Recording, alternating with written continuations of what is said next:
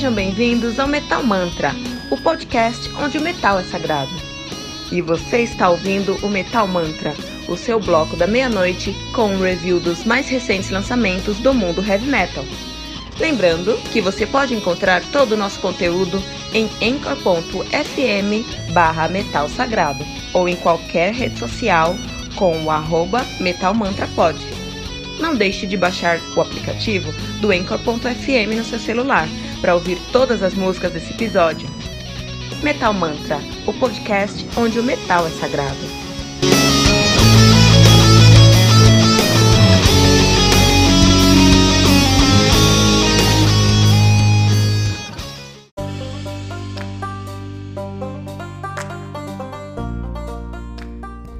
Katika Katsarikis do Metsatol. Nome complicado. Álbum lançado no dia 24 de fevereiro de 2014 de maneira independente. O álbum conta com 12 músicas, totalizando 44 minutos de play. O Metsatol, que é uma banda de folk metal estoniana. Os caras são lá da, de Tallinn, na Estônia. Um, o nome dos caras, Metsa, Metsatol, Metsatol, significa lobo em estoniano, os caras que fazem esse folk. Tem aí, é, eles têm uma geografia muito sólida, porque eles têm 20 anos de carreira, cara. Esse primeiro, primeiro EP dos caras é de 99, cara. Então os caras já têm 30 anos de 20 anos, 30 anos de carreira, meu. É isso? 99, 2009, 2019, 12... não. Os caras têm 20 anos de carreira. Agora deixei registrado aqui pra toda a podosfera mundial como eu sou bom de conta. Os caras têm 20 anos de carreira aí, né? Ah, os caras têm o seu debut de da 2004, que é o Hiekoda. Em 2005 eles lançaram Terras Mishangun do Miheng 10 218, parece que significa, cara. Lançaram Yav Ivakibi de 2008, Ayo de 2010, Uli de 2011. Karya Hut de, de 2014 e o Katsakuris de 2019. A banda que é formada uh, por Marcos Rabapagan na guitarra e no vocal, vocal é, principal, né? Varuven na guitarra e na gaita de fole estoniana, isso é muito específico, e na harpa judia. Kuri Raivo no baixo, ah, e no back vocal, e Tony Snoeveri na bateria. É legal, eu adoro pegar esses álbuns assim alienígenas, porque a Estônia, é, a gente tá em 2019, beleza, o mundo tá aí. Mas sim, a Estônia é outro mundo pra galera aqui do Brasil, pra mim, assim, é outro mundo, cara. É, não é um idioma acessível, assim, não é algo que a gente tem, se encontra na rua todo dia. Então é, é, eu adoro, eu adoro encontrar coisas assim que são totalmente é, aleatórias pra gente, né? Que são totalmente ali é, é, é um, fora da nossa alçada, né? Então, por exemplo, vamos fazer aqui um, um, um exercício de entender o que tá falando esses álbuns aqui, né? Então, olha só, o primeiro álbum dos caras, o Riekoda, significa é, capuz. Capuz. o segundo álbum dos caras, que é o Terasmis Hangung Mihenga 10218, que é um nome muito mais complicado, significa. Vamos ver aqui. Still Which Hangand Saw. Aço cujo Hangand. Nossa alma do 10 218, cara. É algo. É algo. É, é, o aço que faz alguma coisa com nossas almas 10 2018, cara. É, é alienígena, cara. Eu falei. É outro mundo, cara. Né? Depois eles lançaram I, Ivakiv. Ivakiv. Ivakiv significa. É, a, a pedra Ivy. Isso é legal. Isso aqui já tem um, um contexto que está mais claro. Falando sobre uma pedra lendária aí. Ayo, Ayo. Que é muito difícil de, de escrever, porque tem um Azinho com dois pontos lá. É, significa Ayo, Ayo mesmo, é o nome de alguma coisa. Né? Traz muita coisa pra gente entender. Ulik, Ulik, que é o outro álbum dos caras, significa uh, Ug também. Não, significa, não, significa é, chorar. Chorar é o, é, o, é o choro, uivo, né? Legal, aí que uma banda chamada é, O Lobo tem um álbum chamado O Uivo, é algo que a gente consegue entender aqui, né? É o Uivo. Isso aqui é legal. Faz um sentido maior. O penúltimo dos caras, que é o Karya Hunt, eu chutaria que é uma coisa de, de, de caçadora, mas na verdade é o pastor. É o pastor, é o líder do rebanho. Olha aí, muito legal. Legal, muito legal. E o álbum que a gente vai falar hoje em dia, hoje mesmo, que é o Katka Kutsu, Kutsarikis. Katsa Kutsarikis é, significa uh, um filhote felpudo. um filhote felpudo. Katka Katsarikis, que é, em bom português, um filhote felpudo. Cara, esse português, uh, esse esses, esses caras estonianos estão de sacanagem. Então o que acontece? O, o Metzatol, é, eles querem fazer um folk é, estoniano, isso é alienígena pra gente. É, eles falam sobre temas regionais que não são próximos da gente, são bem diferentes da gente tá. Então é normal pra gente sentir uma estranheza na pegada do som deles. Apesar que eles fazem um som pra mim muito próximo do Corp Claren, com menos acordeão, né? Mas com muito mais guitarra. Então, é, se você pensar no Corp Claren com menos acordeão e mais guitarra, você vai ter um, mais ou menos uma pegada aqui do que a gente tá falando do, do Metzatol. É, e menos cuidado, eu acho que eles pecam aí, não tem muito cuidado no som dos caras. É, tem uma. Em muitos momentos eu falo, putz, aqui é, corpo, é um demo do Corp Claren. Né? Acho que falta muito serviço, acho que deixam um som muito seco. Em muitos momentos. É como se você pegasse um demo do Corp Claren mesmo, assim, você tá sentindo o som deles. É idêntico. Em alguns momentos essa pegada aí. É, eles. Um, é um álbum que, no final do dia, os caras já têm 20 anos de carreira. Então não acho que é um acidente essa falta de adaptação. Acho que na verdade é a pegada deles. A proposta deles é ser mais cru. E tá ótimo, tá beleza. É, enquanto experiência sonora, não, não posso falar que é bom ou ruim. É um trabalho novo, cara. É um trabalho alienígena pra gente. Pensa. Eu fico muito pensando quando os portugueses chegaram aqui no Brasil, né, meu? Isso foi um naves alienígenas chegando no mundo, né, meu? como que os índios viram isso? Como é que os portugueses viram isso? Algo maluco de se pensar, né? Lógico, aí vai chegar os historiadores e falar, não, mas foi para roubar. Ou vai chegar o historiador, não, na verdade os índios também roubavam. Eu, desculpa meus ouvintes uh, historiadores, mas eu acho que história é o curso de desmentir. O que você faz no curso? Ah, meu trabalho aqui é encontrar alguma coisa que eu possa desmentir, cara. Ah, tudo bem, tá ótimo, tudo bem, cara. Mas é, pensa, cara, quanto alienígena foi. Aquela história que a gente aprendeu lá no Holy Land. Tudo que eu sei de história vem do heavy metal, tá? Então a história, pra mim, em português chegando no Brasil é Holy Land Angra, tá? Mas aí a gente tem sobre as histórias é, estonianas. Não sei quais são elas. Mas é, tem um valor, tem um valor agregado. Sonoramente acho que falta um pouquinho de cuidado, mas enquanto é, a alma é totalmente válida e tem um valor agregado aí. Uh, Mitsaso, Mitsaso, Mitsa. Acho que eu nunca vou falar esse nome certo. Mitsato com Katka Katsakuris, ou o lobo com o filhote felpudo aqui no Metal Mantra.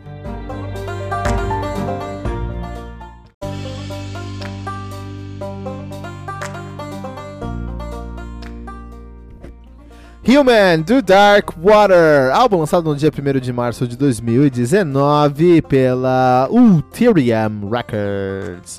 Álbum que conta aí com 14 músicas totalizando 1 hora e 15, 1 hora e 15 minutos de play Dark Water, que é uma das melhores bandas de melodic power progressive heavy metal do mundo. Os caras são de Boraz, na Suécia, estão nativos aí desde 2013. A banda que conta aí com três. Uh, sua discografia tem três álbuns lançados: tem um Calling the, Calling the Earth, To Witness de 2007, Where Story Ends de 2009, 2010 e agora Human de 2019. Assim, nove anos de ato entre o último álbum dos caras e o álbum atual.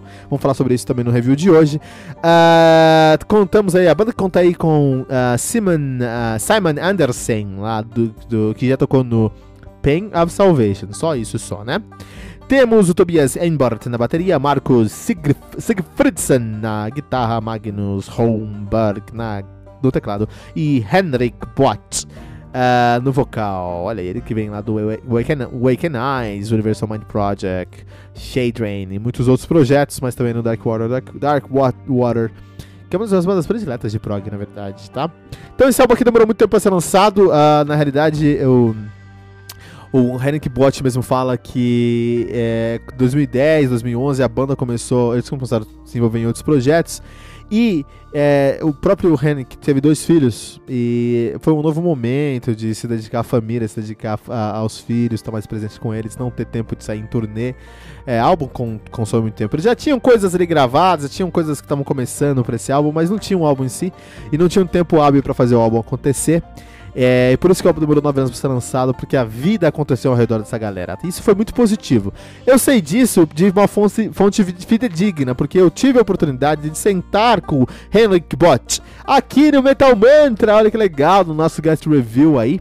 Eu vou deixar o link na nossa descrição para vocês irem lá e ouvir essa entrevista com o Henrik Bott. Eu só dá um Google lá. É Henrik Bott, Bott é Beth, né? B-A-T-H. Uh, Metal Mantra podcast já era, você encontra a gente facinho. É, ou você vai lá no anchor.fm barra Metal Sagrado, vai encontrar todas as informações também, tá bom? Beleza, vai escutar essa entrevista, foi muito legal. A entrevista é em inglês, tá? Mas tá ótimo. O que acontece é o seguinte. É, nessa entrevista ele falou sobre isso, falou que, ah não, meu, a minha vida aconteceu, não deu pra focar em alguns pontos que eu focava antes, porque minha vida aconteceu, eu tinha que resolver outros assuntos, tive que correr atrás, tinha que fazer acontecer. Isso é muito verdade. E eu acredito que o fato da vida ter acontecido ao redor do metal do, do, do Dark Water fez a banda alcançar um patamar muito legal aqui para o Humans, porque é um álbum muito mais maduro, tá?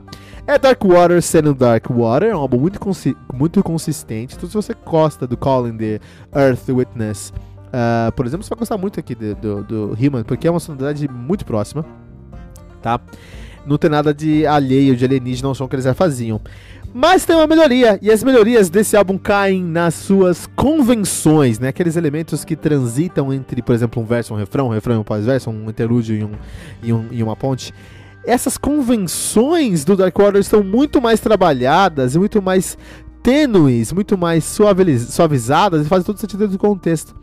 É, e quando a gente está falando isso no sertanojo, já é difícil de fazer uma transição Sabe, que são parece que você colocou duas músicas separadas. Você faz ali um verso, coloca um refrão, e são duas coisas tão diferentes que não tem algo que liga os, esses dois sons. Parece que é algo alienígena acontecendo ali, dá uma estranheza. No sertanojo já é difícil. No pagode é complicado. No prog metal é impossível. É muito difícil você pensar em convenções que fazem sentido em músicas que tem 9, 10 minutos e cada uma das músicas tem 8, 9, 10 momentos diferentes. É muito trabalho. E nesse caso aqui funcionou muito bem. É, uma outra melhoria que eu senti aqui também é que acho que eles são muito mais sutis, mas muito mais criativos. Você tem que ver esse álbum aqui. Eu demorei quase duas semanas para fazer o review desse álbum. Por quê? Eu escutei esse álbum, a exaustão, e toda vez que eu escutava, eu encontrava 12 novos elementos que eu não tinha ouvido antes. É, tecla, é um teclado no final da música que faz uma diferença que vai te remeter a um riff lá no meio da música. É uma guitarra que tem uma timbragem que te leva para uma referência sueca, por exemplo, Evergrey. É um vocal que tem uma letra que te faz pensar sobre outro ponto. É tanto trabalho pequeno e trabalho sutil e trabalho bem feito que agregam valor e trazem um senso de ser muito amigável, especialmente uh, pra, galera que, uh, pra galera que não tá acostumada com músicas maiores. São músicas muito grandes. É, a gente falou sobre isso na, entrevista, na entrevista, então se a gente pensar aí na duração do álbum, tem uma hora e 15, assim, pra oito músicas, já é algo grande. Mas se a gente pensa uh, no som dos caras, a gente vai ter aí. É, uh, ó, por exemplo, ó, o segundo álbum, uh, quarta música, ó, entre a primeira e a quarta música, você tem duas músicas 7 minutos. Então são 15 minutos, mais a introdução de 6, tá falando de, 20, de, de, de 23 minutos nas primeiras quatro músicas, né? Sendo que a terceira e a quarta é a live, a live, a live part 1 e a live part 2, então é uma. É, uma, é ali uma um complemento, uma música só, então beleza, já tem aí 23 minutos, né? Reflection of a Mind, número, música número 5, 11 minutos. As últimas quatro músicas do álbum, totalizando, vão dar 50 minutos, 40 minutos de som.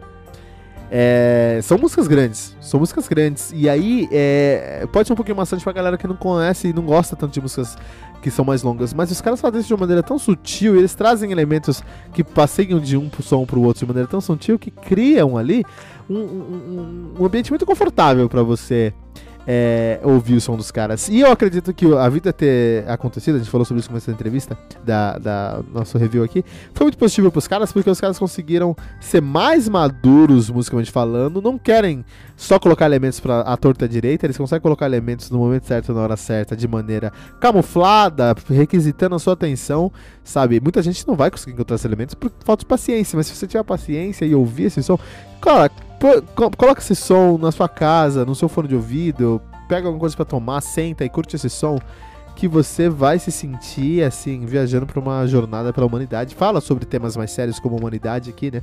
Os desafios de você viver a sua vida, toda vida é difícil. A arte do, do, da capa é lindíssima, lindíssima mesmo, uma das melhor, melhores capas que eu vi no, no ano. E Uh, a parte de tudo isso, o Henry que canta muito, meu. Minha Nossa Senhora, como esse cara canta. cara canta demais e fez um trabalho excelente nesse álbum em Human do Henry Bot. A gente não falou, mas o, o Henry Bot ele veio no Metal Mantra para fazer o lançamento desse álbum. Essa entrevista saiu um dia antes do lançamento. Muito, muito importante também para o Metal Mantra o lançamento do Human do Dark Water.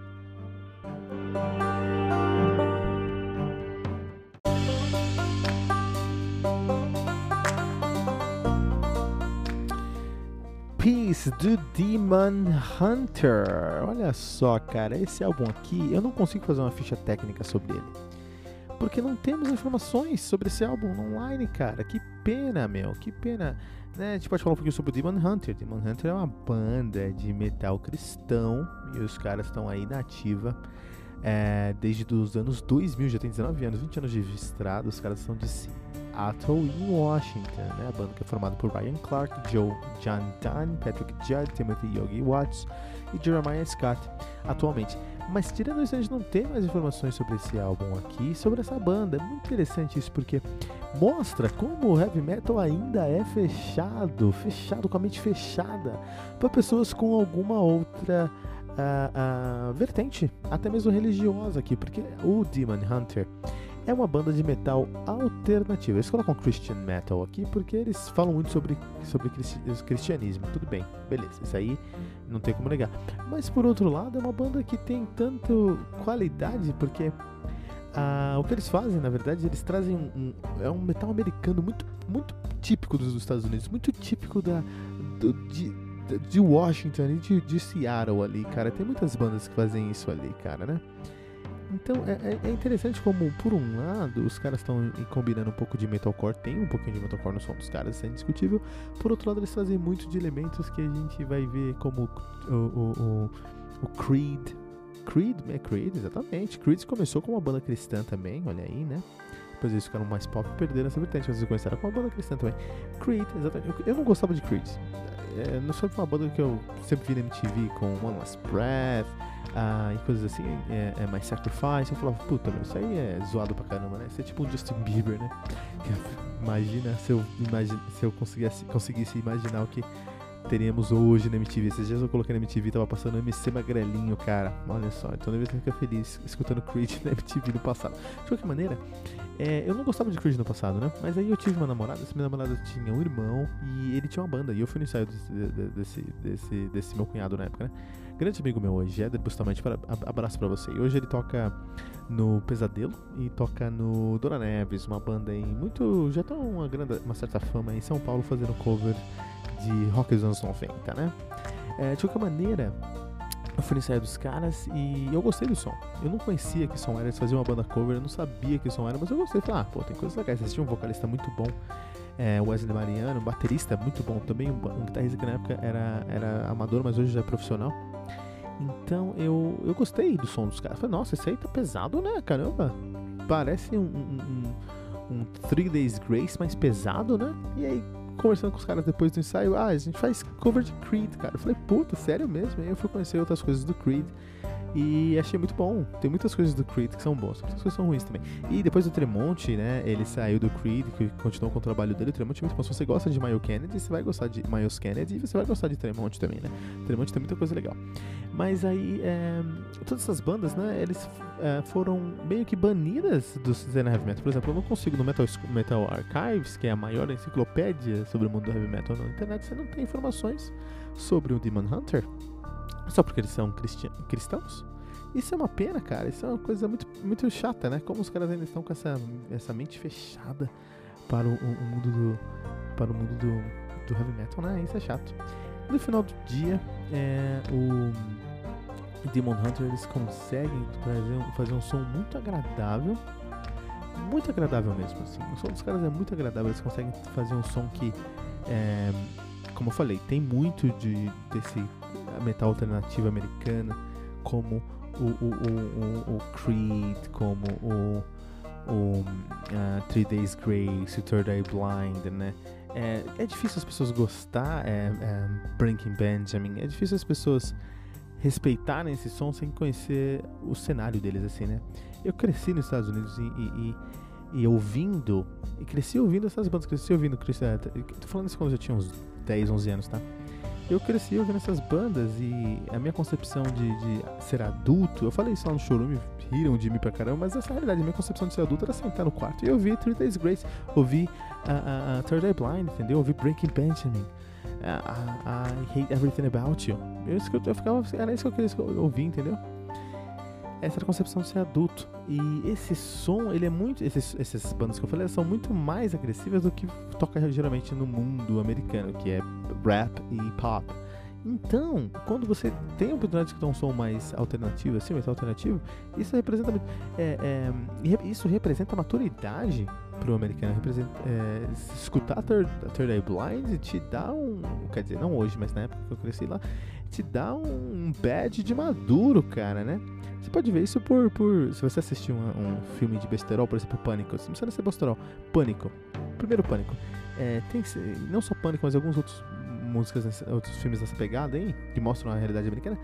Você vai ver que vai chegar um momento onde ser adulto pra galera é sentar no quarto e escutando um som. E quanto mais agressivo, mais alternativo, mais próximo do alternativo metal esse som for, mais maduro é o cara. Enfim, long story short, é um som muito americano com muita. Uh, com essa pegada americana mesmo. É, muito bem feito. Tem muito de Creed, do metal alternativo, tem muito de metalcore, mas uma, a maior influência dos caras, por exemplo, é o Metal Church, que é heavy metal. Então, assim, dá pra entender, dá pra ver essas nossas dentro deles. É uma pena que os caras aí não conseguiram, é, não conseguem penetração dentro do mundo do heavy metal. Outra banda cristã também que é muito boa é o Becoming the Archetype. Becoming the Archetype é uma banda muito death metal, muito bom, e os caras também não conseguem penetração porque são cristãos. Como o heavy metal ainda é, é preconceituoso nesse aspecto, né?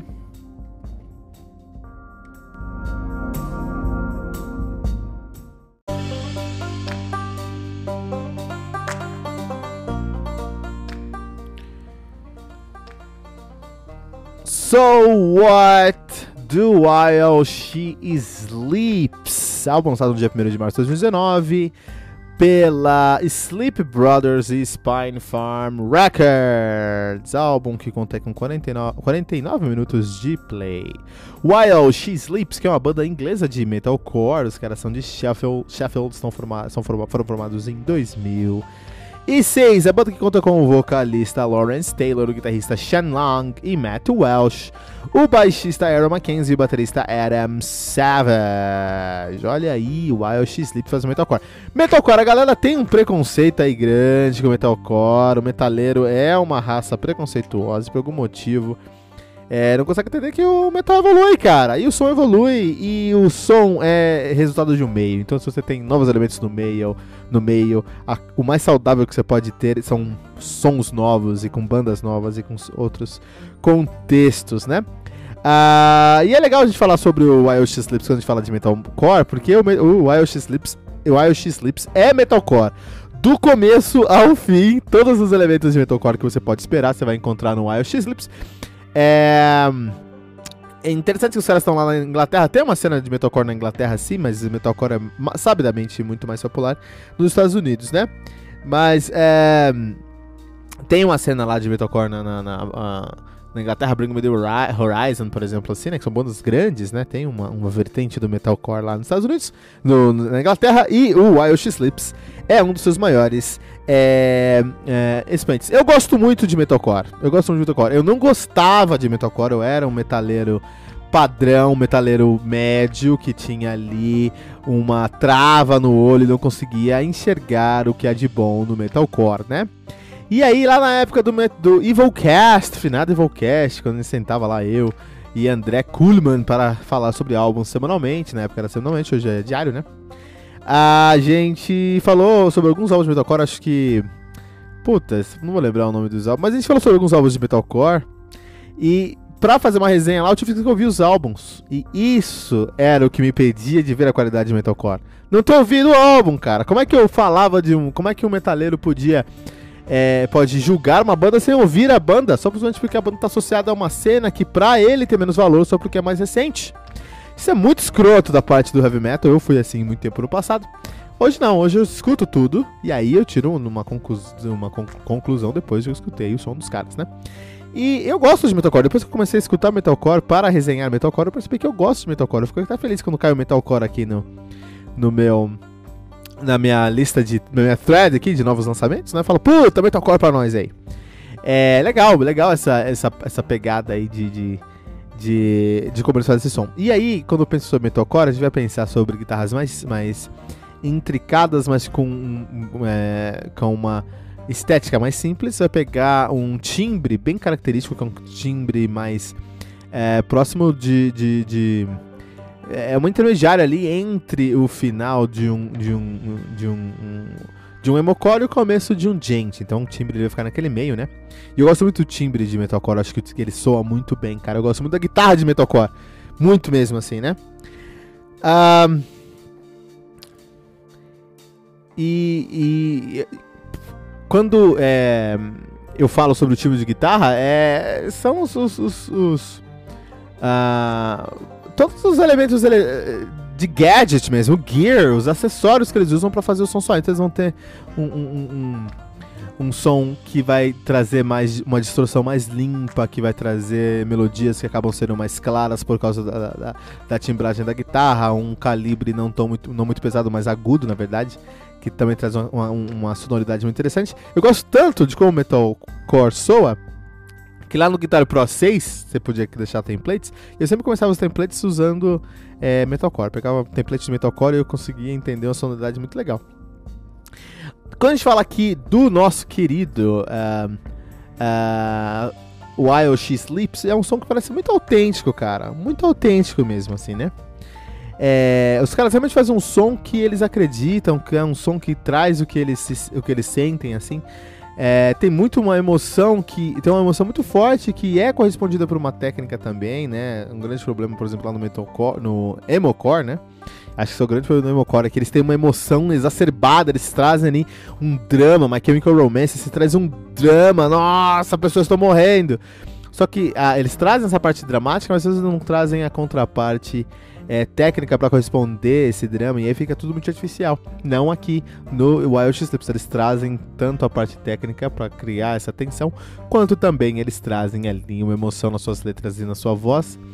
Ah, enfim, é, o, acho que o único ponto negativo aqui, acho que o ponto mais positivo desse álbum é que é metalcore do começo ao fim, se você gosta de metalcore, todos os elementos estão aqui. E o ponto negativo desse álbum é, é de metalcore. Então, eles vão. É, é, se você não gosta de metalcore, você não vai gostar desse som. E é um som que hoje tá datado, cara. Você escuta o Wild Sleep, você escuta o seu Watch você pensa, puta, 2009, na minha cara aqui. É, cadê eu na academia escutando isso aqui, entendeu? Isso aqui é muito 2009. É, então, isso por um lado é negativo, tá ficando muito datado, assim, né? Talvez seja a hora de olhar para fora, ver o que tá acontecendo e dar uma melhorada nessas referências aí. De qualquer maneira, é um álbum que vale a pena se você curte metalcore. So what do while she sleeps?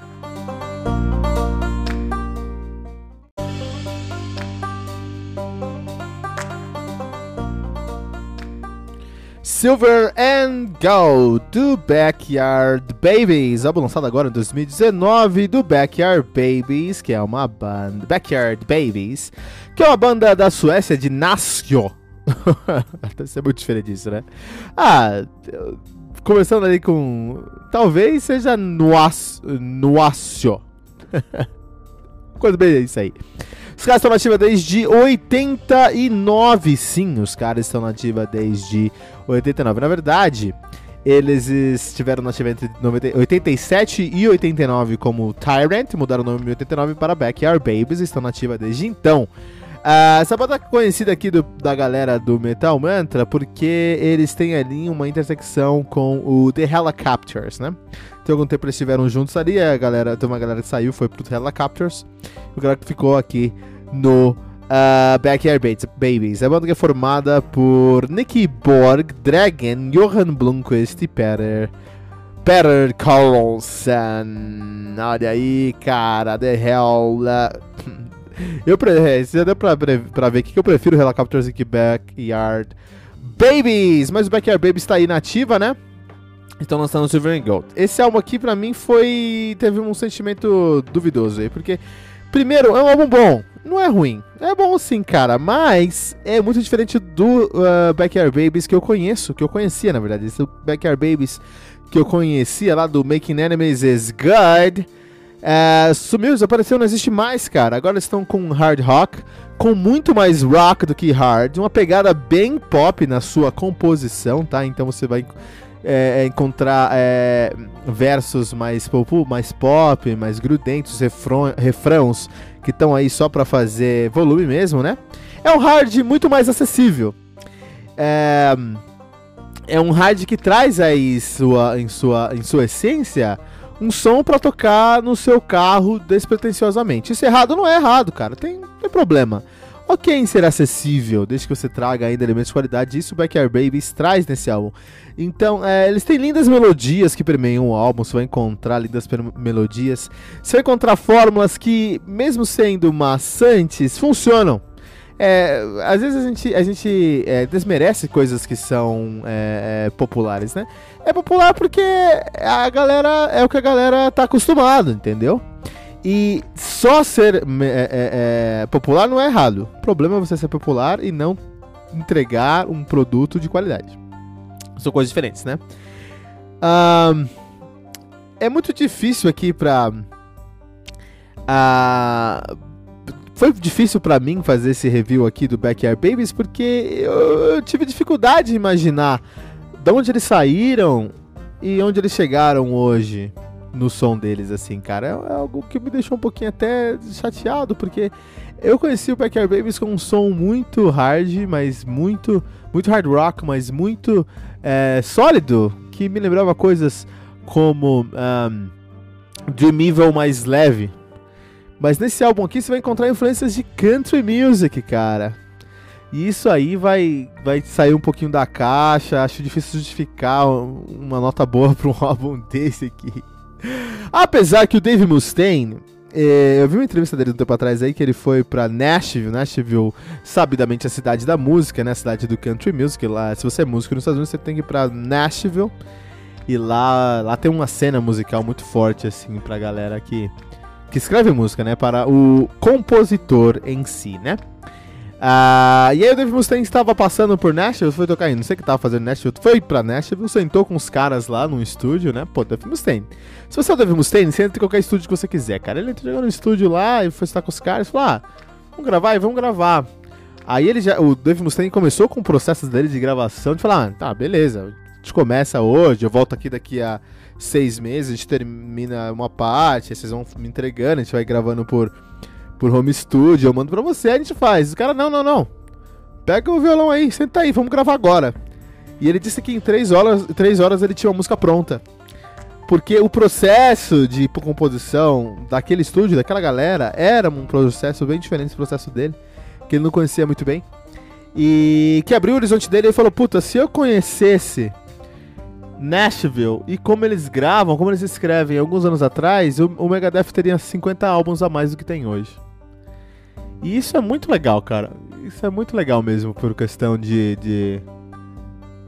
de, do resultado no final, né? Como assim? Então country tem um valor válido aí no final do dia. Mas Backyard Babies tem coisas boas, essas coisas não são tão legais. Vamos esperar o próximo registro dos caras aí. Backyard Babies, Silver and Gold.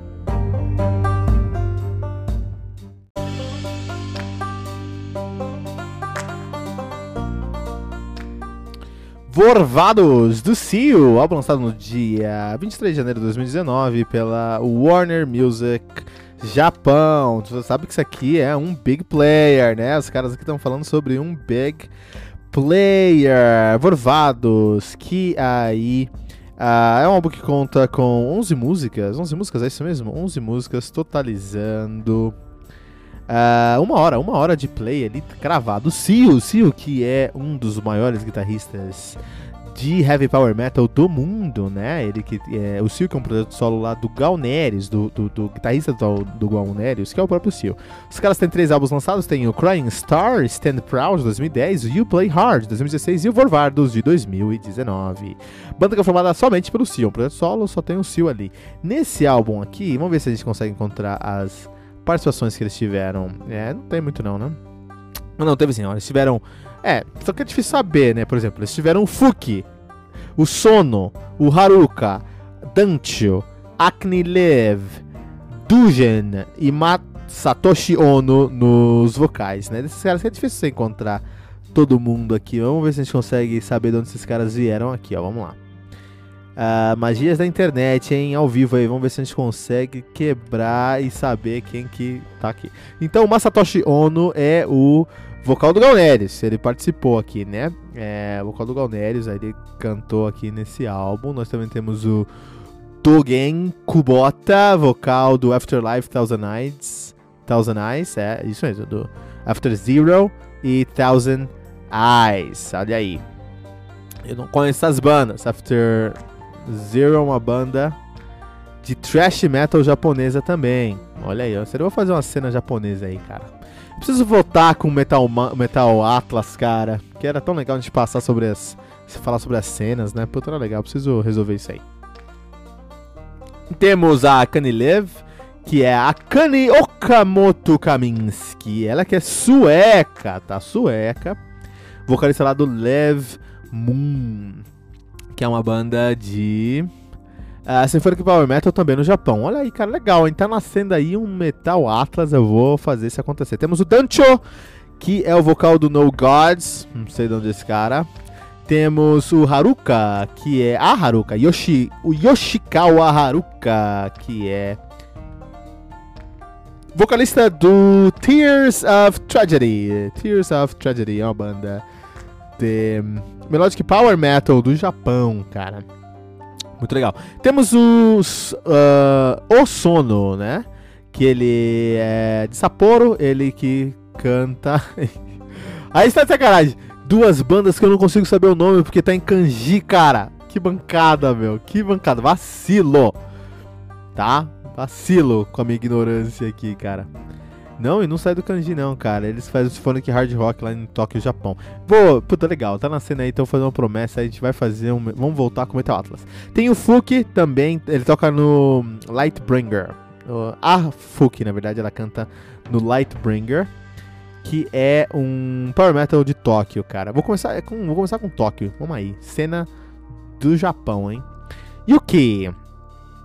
Ela que é Uh, tecladista, Yuki Nakajima, que é tecladista do Alhambra e do Arkstorm e do próprio Gualnerius. Olha aí, muito legal. Também temos o Jackie Vincent, guitarrista americano. Jackie Vincent, ele toca no Cry Venom, que é uma banda uh, de power metal de Los Angeles e da Rússia. Cara, coisa maluca, né? Tem que pesquisar isso aí. Muito legal já saímos ganhando aqui que a gente vai fazer aqui um especial sobre é, é, é, metal japonês, né? Vamos pegar ali, vamos fazer cenas locais. E Japão é uma delas aí. Legal. É, vamos falar sobre o Vorvados mesmo. Então, assim, o Sil, o Sil é um puta guitarrista, cara. É, não sei se, quem, se vocês conhecem, ou se vocês conhecem o Galnerius, mas é um guitarrista incrível, cara. Eu conheci o Sil e o Galnerius em geral quando eu tava. Quando era moleque, assim, na época que o YouTube tava chegando no Brasil. E aí é, eu passava horas na, no YouTube procurando coisas de heavy metal, assim, né? E aí eu, na época que eu conheci o Sonata, eu já era, fiquei, me tornei um puta fã de Sonata Ártica. E aí nesse processo todo, um dia eu caí num daqueles vídeos do Young Guitar, onde eles eles pegavam dois guitarristas, dois guitarristas e colocavam os guitarristas pra fazer um duelo, cara. Isso é uma coisa, a melhor coisa do mundo, cara. Puta, não sei porque o Young Guitar não faz isso ainda, cara. Eu pagaria dinheiro para ver o Cio e o Lyro acabando um com o outro ali em solos, assim, enfim, né? Mas é, é uma pegada bem isso mesmo, porque o, o, o eles, eles traziam caras como o, o Alex Lyro, o Loureiro, o Cio, o Yarden de Maitainen do Sonata, é por isso que eu acabei vendo esse vídeo, e muitos outros caras assim, né? E aí eu vi um vídeo de duelo entre o Yarden de Maitainen e o Cio. E é algo impressionante, cara. É algo impressionante. Então, assim, é, os dois. Então tem. Os dois sentam com a guitarra um do lado do outro, eles fazem uma linhazinha ali, uma linhazinha simples só pra criar uma melodia. E é isso, faz a linha solo de um, faz uma linha solo de outro, faz uma linha solo de um, faz uma linha solo de outro, dois rounds. E é isso. Coisa de japonês, cara. É, é, é, é programa pra japonês ver mesmo, né? E puta, cara, e eu não conhecia o e eu já era um puta fã do, do do, do Yarn Maitanen e aquele duelo foi impressionante. Eu vou deixar o link aqui na nossa descrição pra você lá assistir esse duelo também. Não quero falar muito sobre esse duelo porque eu não quero dar spoiler, mas foi impressionante mesmo, tá? Uh, e o Sil, naquele momento eu conheci o Sil, eu falei, depois conheci o Galnerius, e é incrível como esse cara é, é, impressionante, cara. E ele faz um som, um som impressionante no Vorvados. O problema é que é um som previsível. É, eu não esperaria esse som de um cara, de um guitarrista que toca na esquina da minha casa, mas eu esperaria esse som do Seal, um guitarrista mundialmente famoso por ser virtuoso e power e rápido. É, a gente sabe que ele é um, um, monstro, a gente já sabe disso, mas o que ele pode trazer de novo em sua monstruosidade, né? Nesse álbum aqui a gente tem muitas, uh, muitos exemplos, por exemplo, no Chaotic Reality, uh, ele traz um vocal mais agressivo nesse som aqui. Deixa até, acho que é o cara do After Zero. Deixa eu só dar uma conferida aqui que traz esse som aqui, né? Um, será que é ele? Será que é o mano do, do After Zero lá? É, é o mano do After Zero lá que traz esse som aqui, né? Então, o, o, o, o, o, o Seal, nesse álbum aqui, ele traz um som mais agressivo nessa música aqui, né?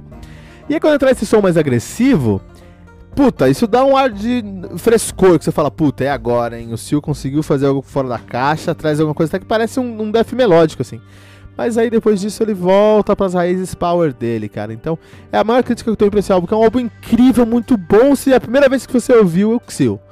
Se você já conhece o Sil, vai ser um álbum maçante, porque tudo que tá aqui você já ouviu em algum lugar do Sil, cara. Isso é uma pena. Porque é um cara com muito talento podia trazer coisas novas aí. Não desmerece o trabalho do cara fazer mais do mesmo, assim, Dragon Force tem isso aí há anos e tem uma fanbase, né? Então você tem que ter esse tato aí em, em, em valorizar sua fanbase e, e, trazer novos elementos pro seu som aí também. Se o Vorvados, um álbum muito bom, se você não conhece, se você conhece, é um álbum bom e sólido apenas.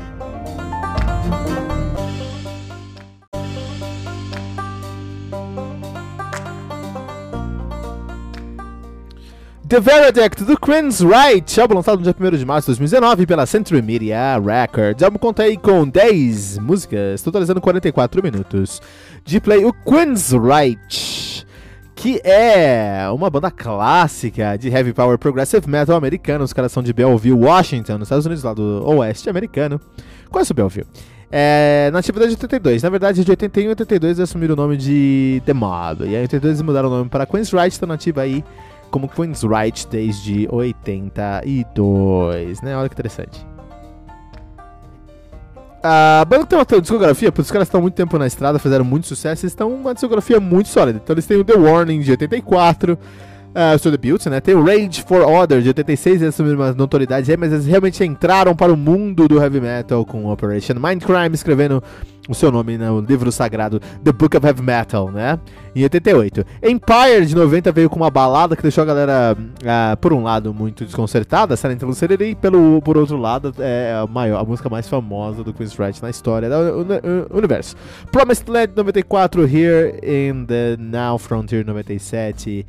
Q2Kill, Q2K de 99, Tribe de 2003, e aí eles lançaram Operation Mindcrime 2 de 2006, Takeover 2007, American Soldier de 2009, que é considerado o pior álbum dos caras da história, De Dedicated to Chaos 2011, uh, Queen's Right de 2013, yeah, Condition Human 2015 e The Veredect de 2019.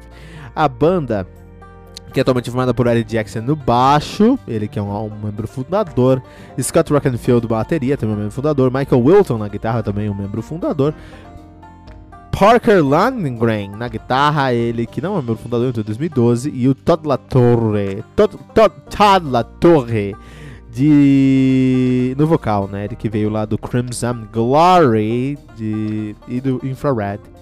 Então tá aí no som desde, 2000, e, e, e, desde 2012, né? Muito bom, Chris Rice tá aí fazendo seu som. É, teve uma treta muito grande, a banda é, é muito conhecida, na verdade, porque eles tiveram aí por muito tempo o seu vocalista principal, que foi o Gaff Tate, né? O Gaff Tate, que saiu da banda em 2012, numa, numa treta muito grande, e o Gaff Tate foi lá e montou o Operation Mindcrime. É, e o Queen's Right veio e lançou aí o, o Queen's Right sem o, o, o. É, nitidamente, os caras. O, o Operation Mindcrime é um álbum muito, muito bem sucedido. O Empire também, mas o Operation Mindcrime. É, em crítica ao Operation Mindcrime em comércio, acho que o, que o, que o, que o Empire é mais bem sucedido. Mas é, dá pra sentir como o dinheiro ali falou mais alto pros caras, porque puta, uma puta treta por causa é, dessa questão, né? Imagina o quanto que os caras ganham por mês de royalty por terem gravado esses dois álbuns, né? E você não quer largar esse osso, cara. Você não quer largar esse osso. E o, e o, e o Gaff Tate não tentou largar o osso, mas nitidamente tava uma tensão muito grande entre os membros da banda. Ele não tava fazendo um som legal. É, decaindo álbum após álbum. E aí a banda falou: não, a gente quer fazer outro som, quer fazer outras coisas. E o Gaff Tate não. E enfim, no final do dia eles tiveram que se dividir por diferenças musicais, né? Criativas, como a galera fala. É, e o Gaffetex montou o Operation Mindcrime, que é um som muito duvidoso, cara, né? Enfim, no final do dia aí. É uma treta, uma treta grande que aconteceu. Mas aí nós chegamos no The Verdict agora de 2002, né? É o mais novo álbum dos caras. Ele traz uma sonoridade mais power do que prog. O que eu acho legal. Eu não tenho problema com isso. Eu gosto muito de power, eu gosto muito de, de, de prog, muito de heavy. Quando eu penso em Queen's Right, eu penso em Bela. Bela. Não, aquela música? Bela. Não é Bela Dona, pô. Bella Brown. Eu pensei em Bella Brown, né? Então o baixo no, no, no Queen's foi algo muito, muito característico, né? É realmente um heavy metal americano, é um prog metal americano com uma pegadona do oeste americano, é muito característico da região, muito característico do Queen's Right, que criou uma cena musical, criou bandas que tiveram um som mais próximo assim, né? Em, sons, em, em álbuns como Operation Mindcrime, Empire, Promised Land, você conseguia ver isso muito, né? Mas aí, depois disso, os caras começam. É, os caras começaram a viajar por outros sons, até trouxe coisas como mais. Como. Qual é o nome daquela banda? É. É, ah, coisas como Bush, né? Por exemplo, Silence, Silence Lucidity, que é uma música, eu chamo música, eu gosto muito de Silence Lucidity. Mas beleza. Hoje, é, o som que eles, as sonoridades que eles trouxeram pra esse álbum, eu acho que fez muito bem pro Queen's Right. Eu fiquei feliz de ver que os caras estão ativos, porque claramente é Queen's Right, porque o vocal do Todd La, Todd La Torre, que nome complicado, é muito próximo ao primeiro, ao vocais antigos do Gaff Tate, lá na época do Operation Mind Crime, do Empire, do Promised Land e diabos daquela época. Isso é ótimo, é uma referência muito legal. Os caras são muito espertos em trazer a referência para aquela época. Eles estão trazendo um som que, para mim, é uma continuação daquela época, com uma identidade do, do Queen's Ride, mas também com elementos novos é, da cena nova do, do mundo heavy metal, né? É, e é um power metal com muita, muita propriedade. Me lembrou Power Wolf em muitos aspectos, mesmo sabendo que Power Wolf bebeu na fonte do Queen's Ride, né? Mas cada riff nesse álbum não tá solto, cada riff tem um papel, constrói uma narrativa, leva do ponto A até o ponto B. Os solos e o peso dos riffs me lembraram muito o Ted Morose também, cara, né? Que é uma das bandas que tem uns, uma, das, uma das minhas guitarras prediletas. É, se, eu, se, eu, penso em guitarra, eu penso em Ted Morose, né? É, eu fiquei muito feliz pelo momento que eles chegaram aqui. Eu fico muito feliz mesmo. Acho que eles, em certo ponto, estão fazendo uma continuação do próximo Promised, Promised Land. Eles estão é, fazendo bem ao legado do Queen's Right. Não é uma banda só. Você não tem uma banda somente para fazer dinheiro, você precisa de uma banda também para fazer um som que, que represente algo, né? E a gente tá vendo um som aqui que representa o Pentateuco do do Queen's Right, representa a fase clássica do Queen's Right com muita propriedade, com muito feeling, com muita honestidade. É um dos melhores surpresas que eu tive esse ano. Os dinossauros que mais conseguiram, que mais conseguiram trazer esse elemento pra gente. Queen's Right com seu novo álbum. Uh, The Verdict. Então, o veredito para o Queen's Right aqui é um excelente álbum que você precisa ouvir em 2019.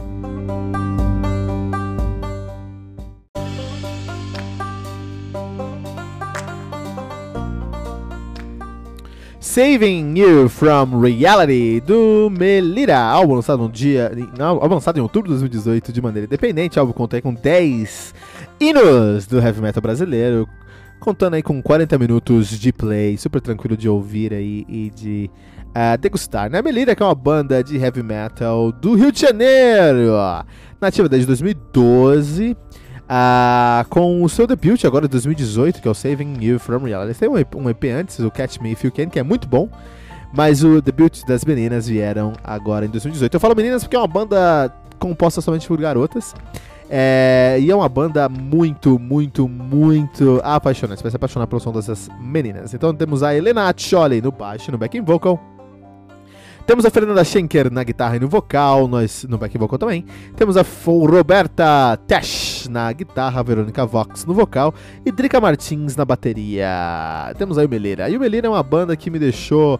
É, eu conheci o Meleira há pouco tempo, né? E eu não parei de ouvir Meleira desde que eu a conheci, que eu conheci as meninas, né? E eu preciso falar que.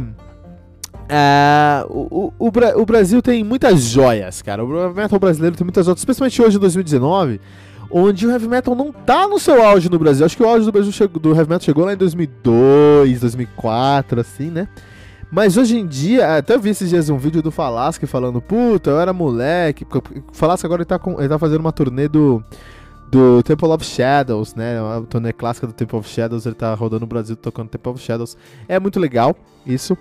E é, um, é, é, uma memória pro legado do heavy metal brasileiro. Falasse que é parte indiscutível do, do, do, metal brasileiro, com certeza. Ele tá com uma turnê brasileira aí, passando vários estados mesmo. Lugares fora do eixo, assim, Tocantins, cara, sabe? Passando em vários lugares, assim, é, é, é, fazendo esse som, né? Muito válido, muito bom. E ele falando, numa, eu vi ele no, no, Instagram falando, ah, não, que sei lá o que, que. Puta, é muito louco, porque quando eu ia na quando o, o, álbum saiu e eu fazia essas turnês, tinha muita, muita gente de 15, 16 anos, cara, 18 anos indo pra faculdade.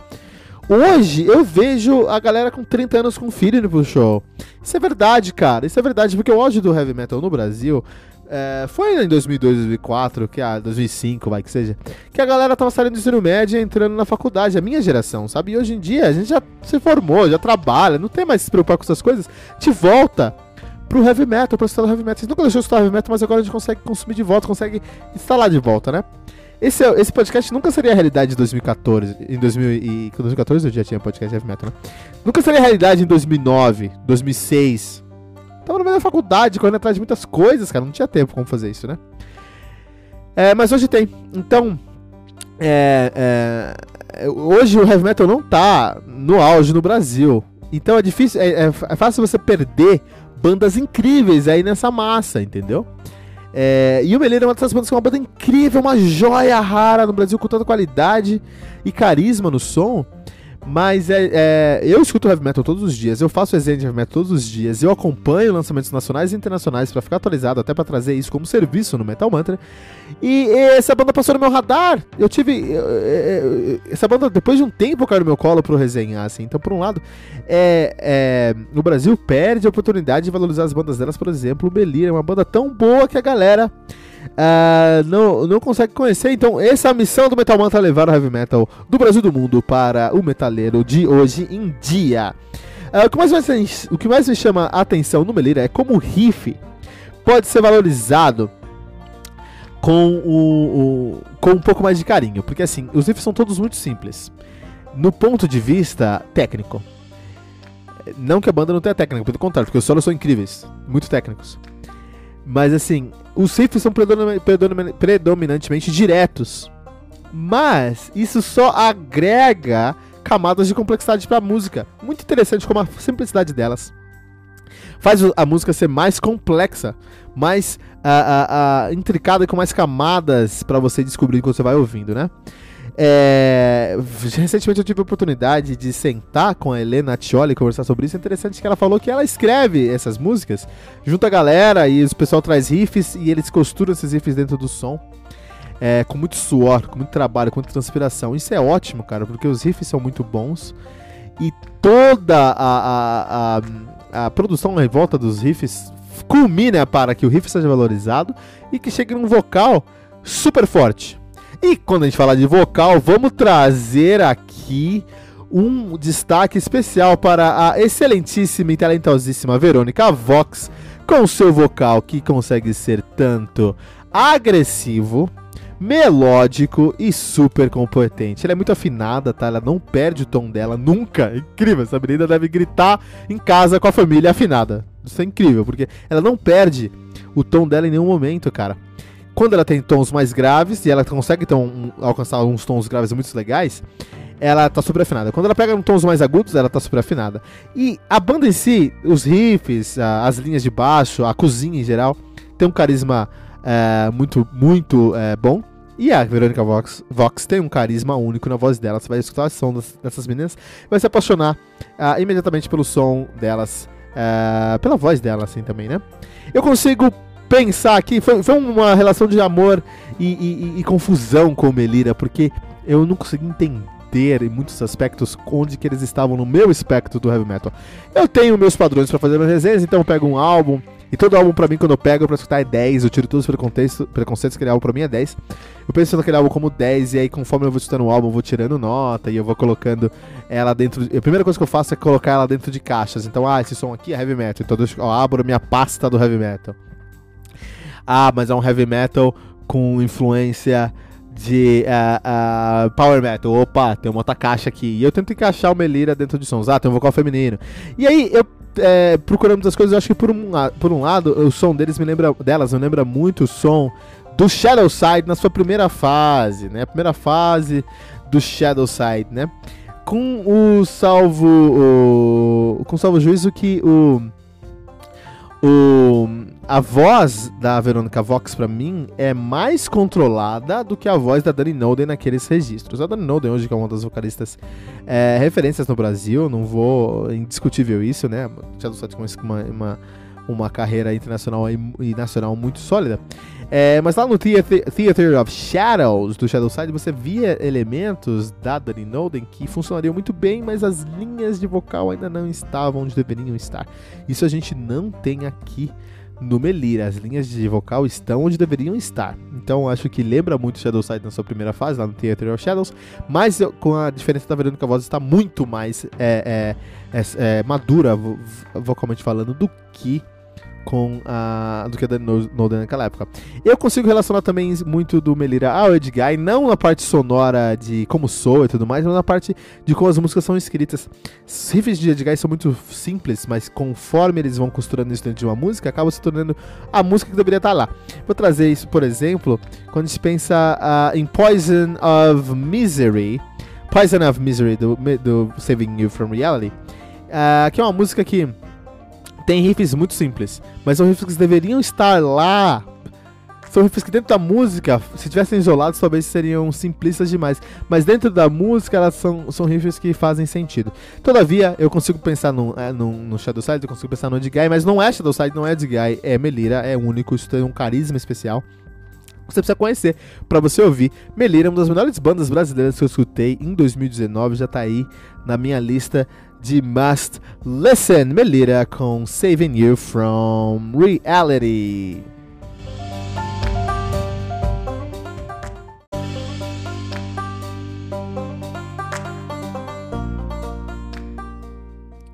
Hell to Ter, álbum lançado no dia 8 de março de 2019 pela Metal Blade Records. O álbum conta aí com 13 músicas, totalizando 1 hora e 9 minutos de play. O Tur, que é uma banda de folk metal, acredite se quiser, das Ilhas Faroé. Eles são de Faroe Island, são de uma cidade chamada Torshon, Torshon, nas Ilhas Faroé. Os caras são nativos aí desde 98, né? E estão assinados hoje pela Metal Blade Records.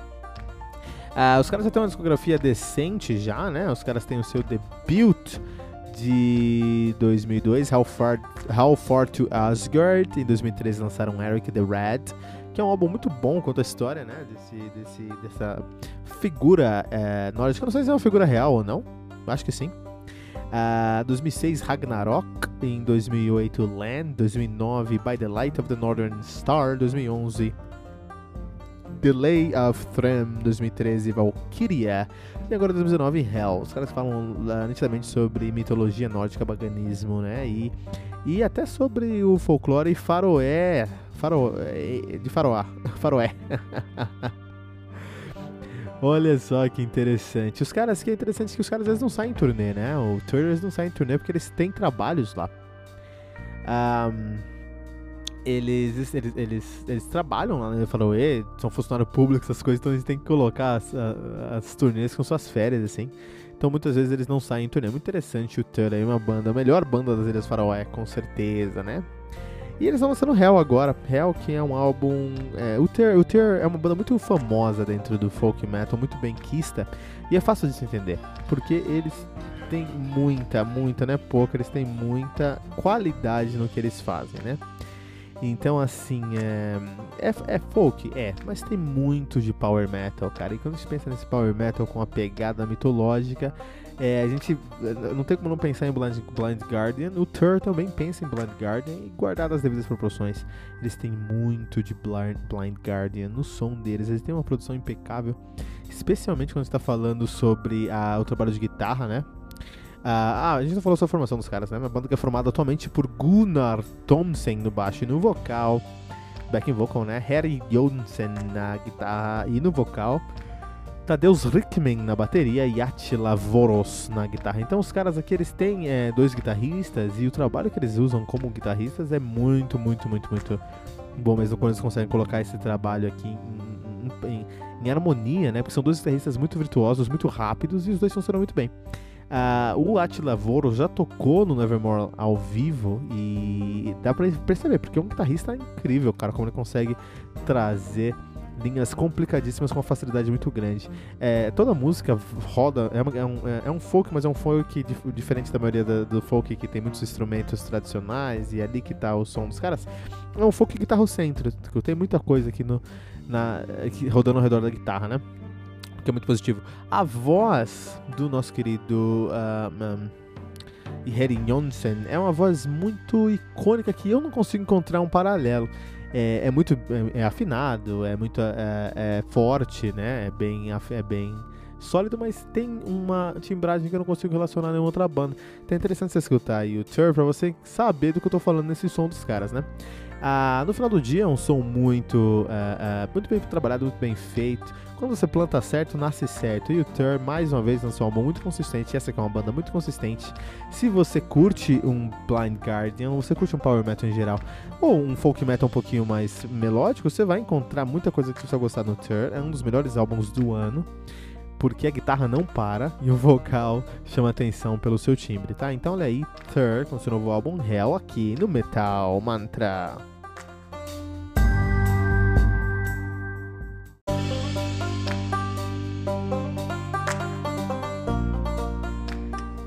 Hex do Children of Bodom, álbum lançado no dia 8 de março de 2019 pela Nuclear Blast. O álbum conta aí com 14 músicas totalizando 58 minutos. Dessas 14 músicas, 11 são músicas originais para o álbum e 3 são duas versões ao vivo e um remix de uma das músicas do álbum Knuckle Duster.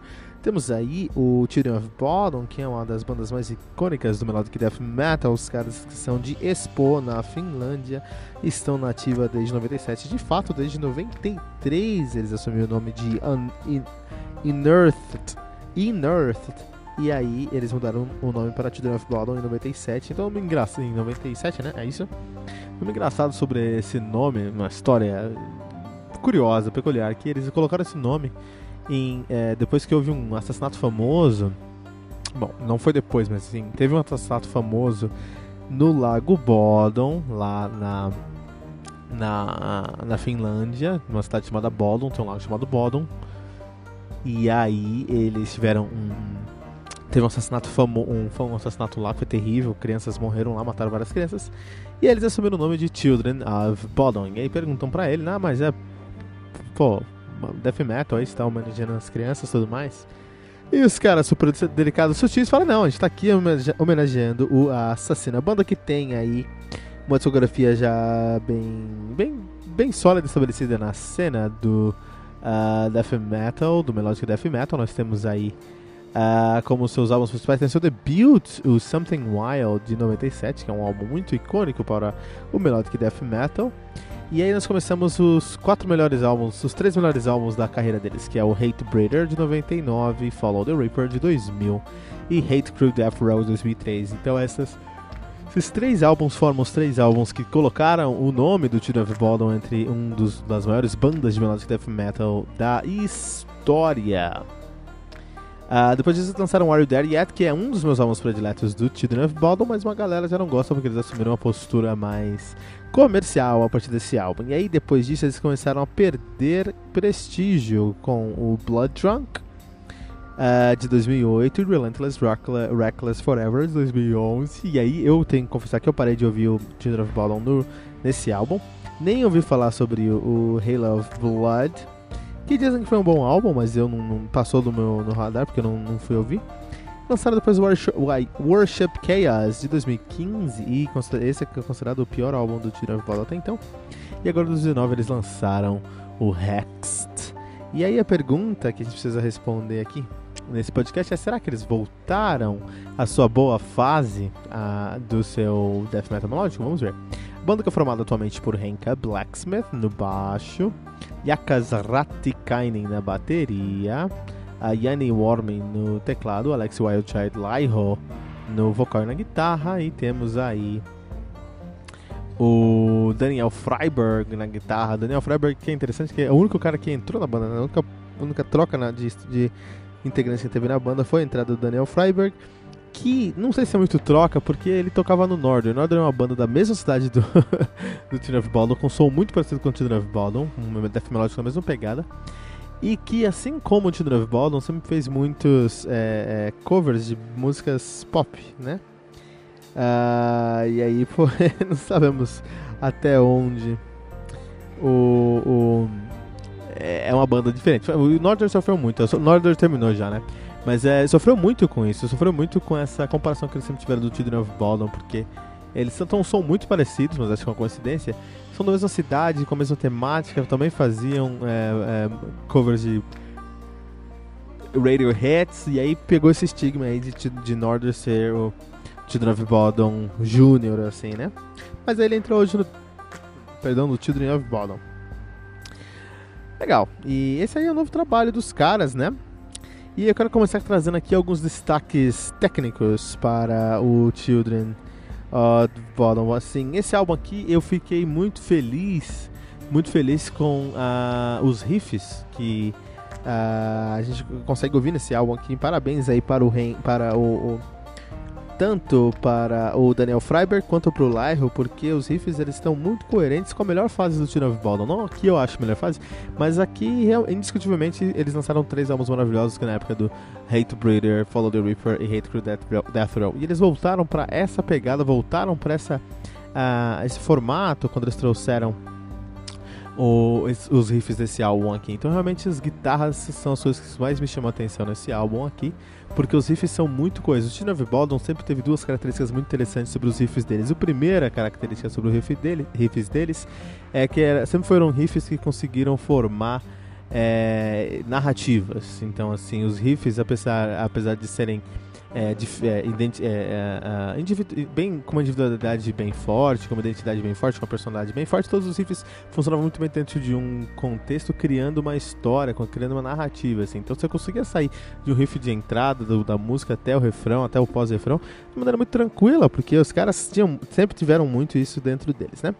Uh, perderam isso do Blood, Drunk pra, do Blood Drunk pra cá, eles perderam muito disso, mas agora parece que eles voltaram com esses riffs ficaram mais simples, mas não menos pesados, não menos agressivos, não menos interessantes.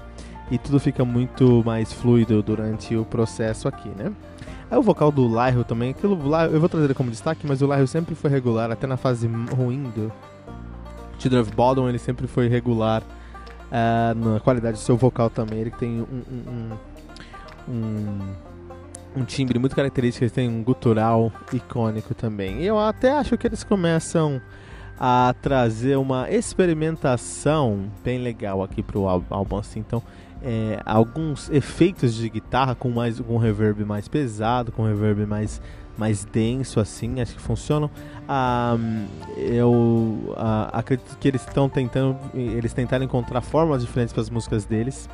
É, de uma maneira muito inspirada, na verdade. Não sei de onde eles tiraram essa, essa, essa inspiração, porque você, você, eles colocam você dentro de conceitos, cenários dentro das músicas deles, que em alguns momentos as músicas deles estão bem mais agressivas, em alguns momentos eles estão beirando um power metal com uma identidade oitentista e um teclado muito forte, e tudo funciona muito bem. Então, um death metal melódico com tanta referência a power metal, speed metal, a, a, a, a, ao death melódico mesmo, a muitos outros elementos que estão alheios ao death melódico que vira uma salada muito gostosa degustada. Você começa a comer essa salada e você encontra coisas que não deveriam estar naquela salada, mas fazem todo sentido e trazem um sabor a mais. É muito legal como o of Bodom faz isso nesse álbum aqui, né? Então, assim, eu acho que o ponto mais positivo desse álbum é que eles entregam, na verdade, mais do que eles prometeram. É, eles prometeram trazer um álbum bom, mas na verdade eles trouxeram um, um álbum que está muito semelhante à, melhor fase deles. É, da mesma maneira que o DT esse ano também cansou de tomar xingo na internet, foi olhar para o que eles tinham feito de bom no passado e trouxeram algo que foi mais próximo, próximo da sua fase clássica, é o of Bodom aqui. Foi dar uma olhada no passado, foi entender o que estava acontecendo lá atrás e trouxeram algo que estava mais próximo da sua realidade no passado muito positivo para o Children of Bodom, para o fã, para a crítica e para o metal em geral, porque o Children of Bodom, apesar de não ser a primeira banda de death metal melódico, não ser uma banda pioneira de death metal melódico, é uma das bandas mais icônicas, mais populares de death metal melódico, uma, uma das bandas responsáveis por trazer um público death metal melódico, porque eles têm um som que é muito mais amigável para o ouvido que, não, por exemplo, não está acostumado com peso ou com, com riff pesado ou com um, um gutural mais agressivo. É, o Children of é uma excelente é, porta de entrada aí, né? Assim, Children of tem essa pegada, essa característica. Um excelente álbum, é, Hex, uma grata surpresa. Espera aí que eles de fato consigam alcançar o que eles pretendem alcançar com esse álbum, porque o material é bom, o conteúdo é muito bom e merece a nossa, o nosso prestígio aqui no Metal Mantra.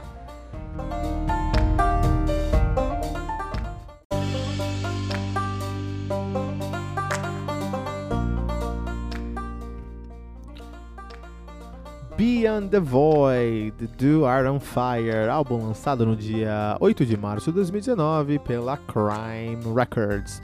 Álbum que contém com 12 músicas, totalizando 44 minutos de play. O Iron Fire, que é uma banda de Copenhagen, na Dinamarca, e que está nativa de heavy power metal. Os caras são nativos desde 95, na verdade. De 95 eles assumiram o nome de Misery, depois eles mudaram o nome para Decades of Darkness, ainda em 1995. Em 95 ainda eles mudaram o nome para Beyond the Void. Então é interessante que eles escolheram, escolheram e chegaram no nome mais genérico de todos, porque é uma banda com nome muito genérico. Mas é uma banda muito boa, né? Então a discografia dos caras é muito sólida. Os caras têm aí o seu debut do ano 2000, que é o Thunder Storm.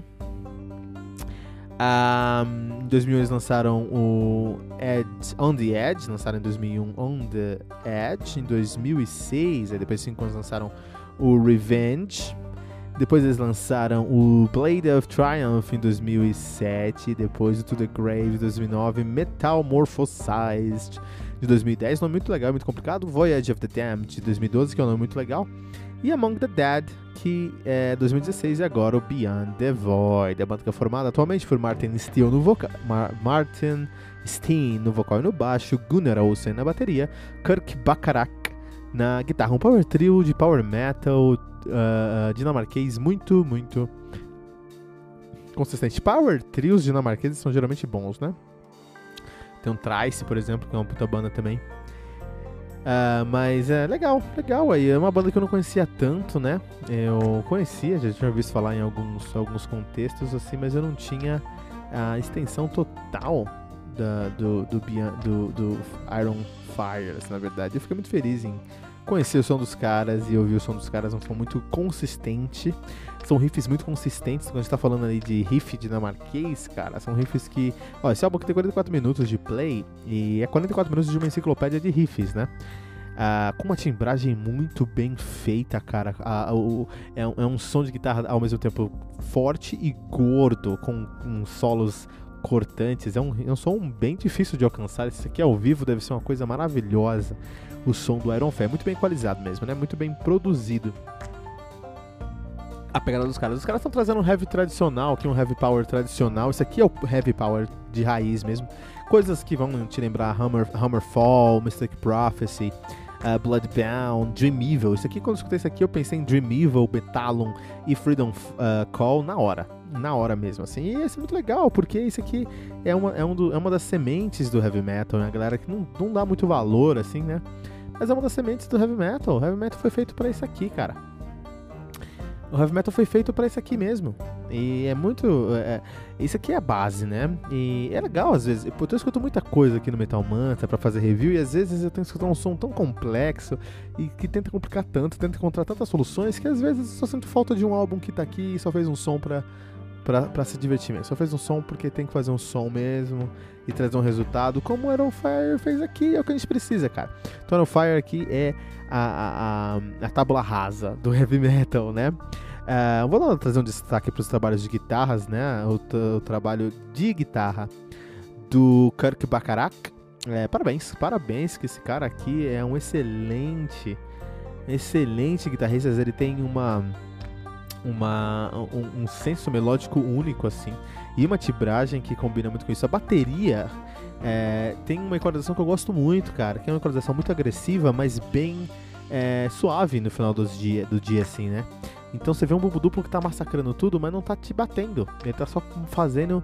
Ele tá só, né? Ele está mantendo um andamento constante que te traz um senso de urgência. É muito legal, né? Isso, é aqui é um Dream Evil com muita qualidade, um pouquinho menos que Dream Evil. Dream Evil tem músicas um pouco mais é, um, icônicas, mas o, o, Iron Fire tem tudo para ser. Bom, já tá nesse há muito tempo, né? Mas tem tudo para tá, pra ser um, um Dream Evil tão digno quanto os seus conterrâneos dinamarqueses. Iron Fire Beyond the Void no Metal Mantra.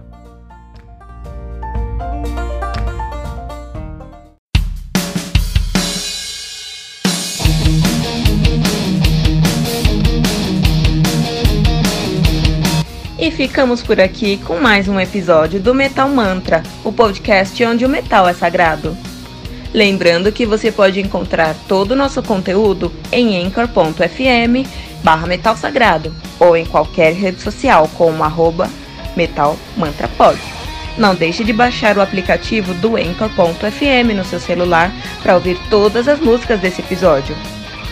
Metal Mantra, o podcast onde o metal é sagrado.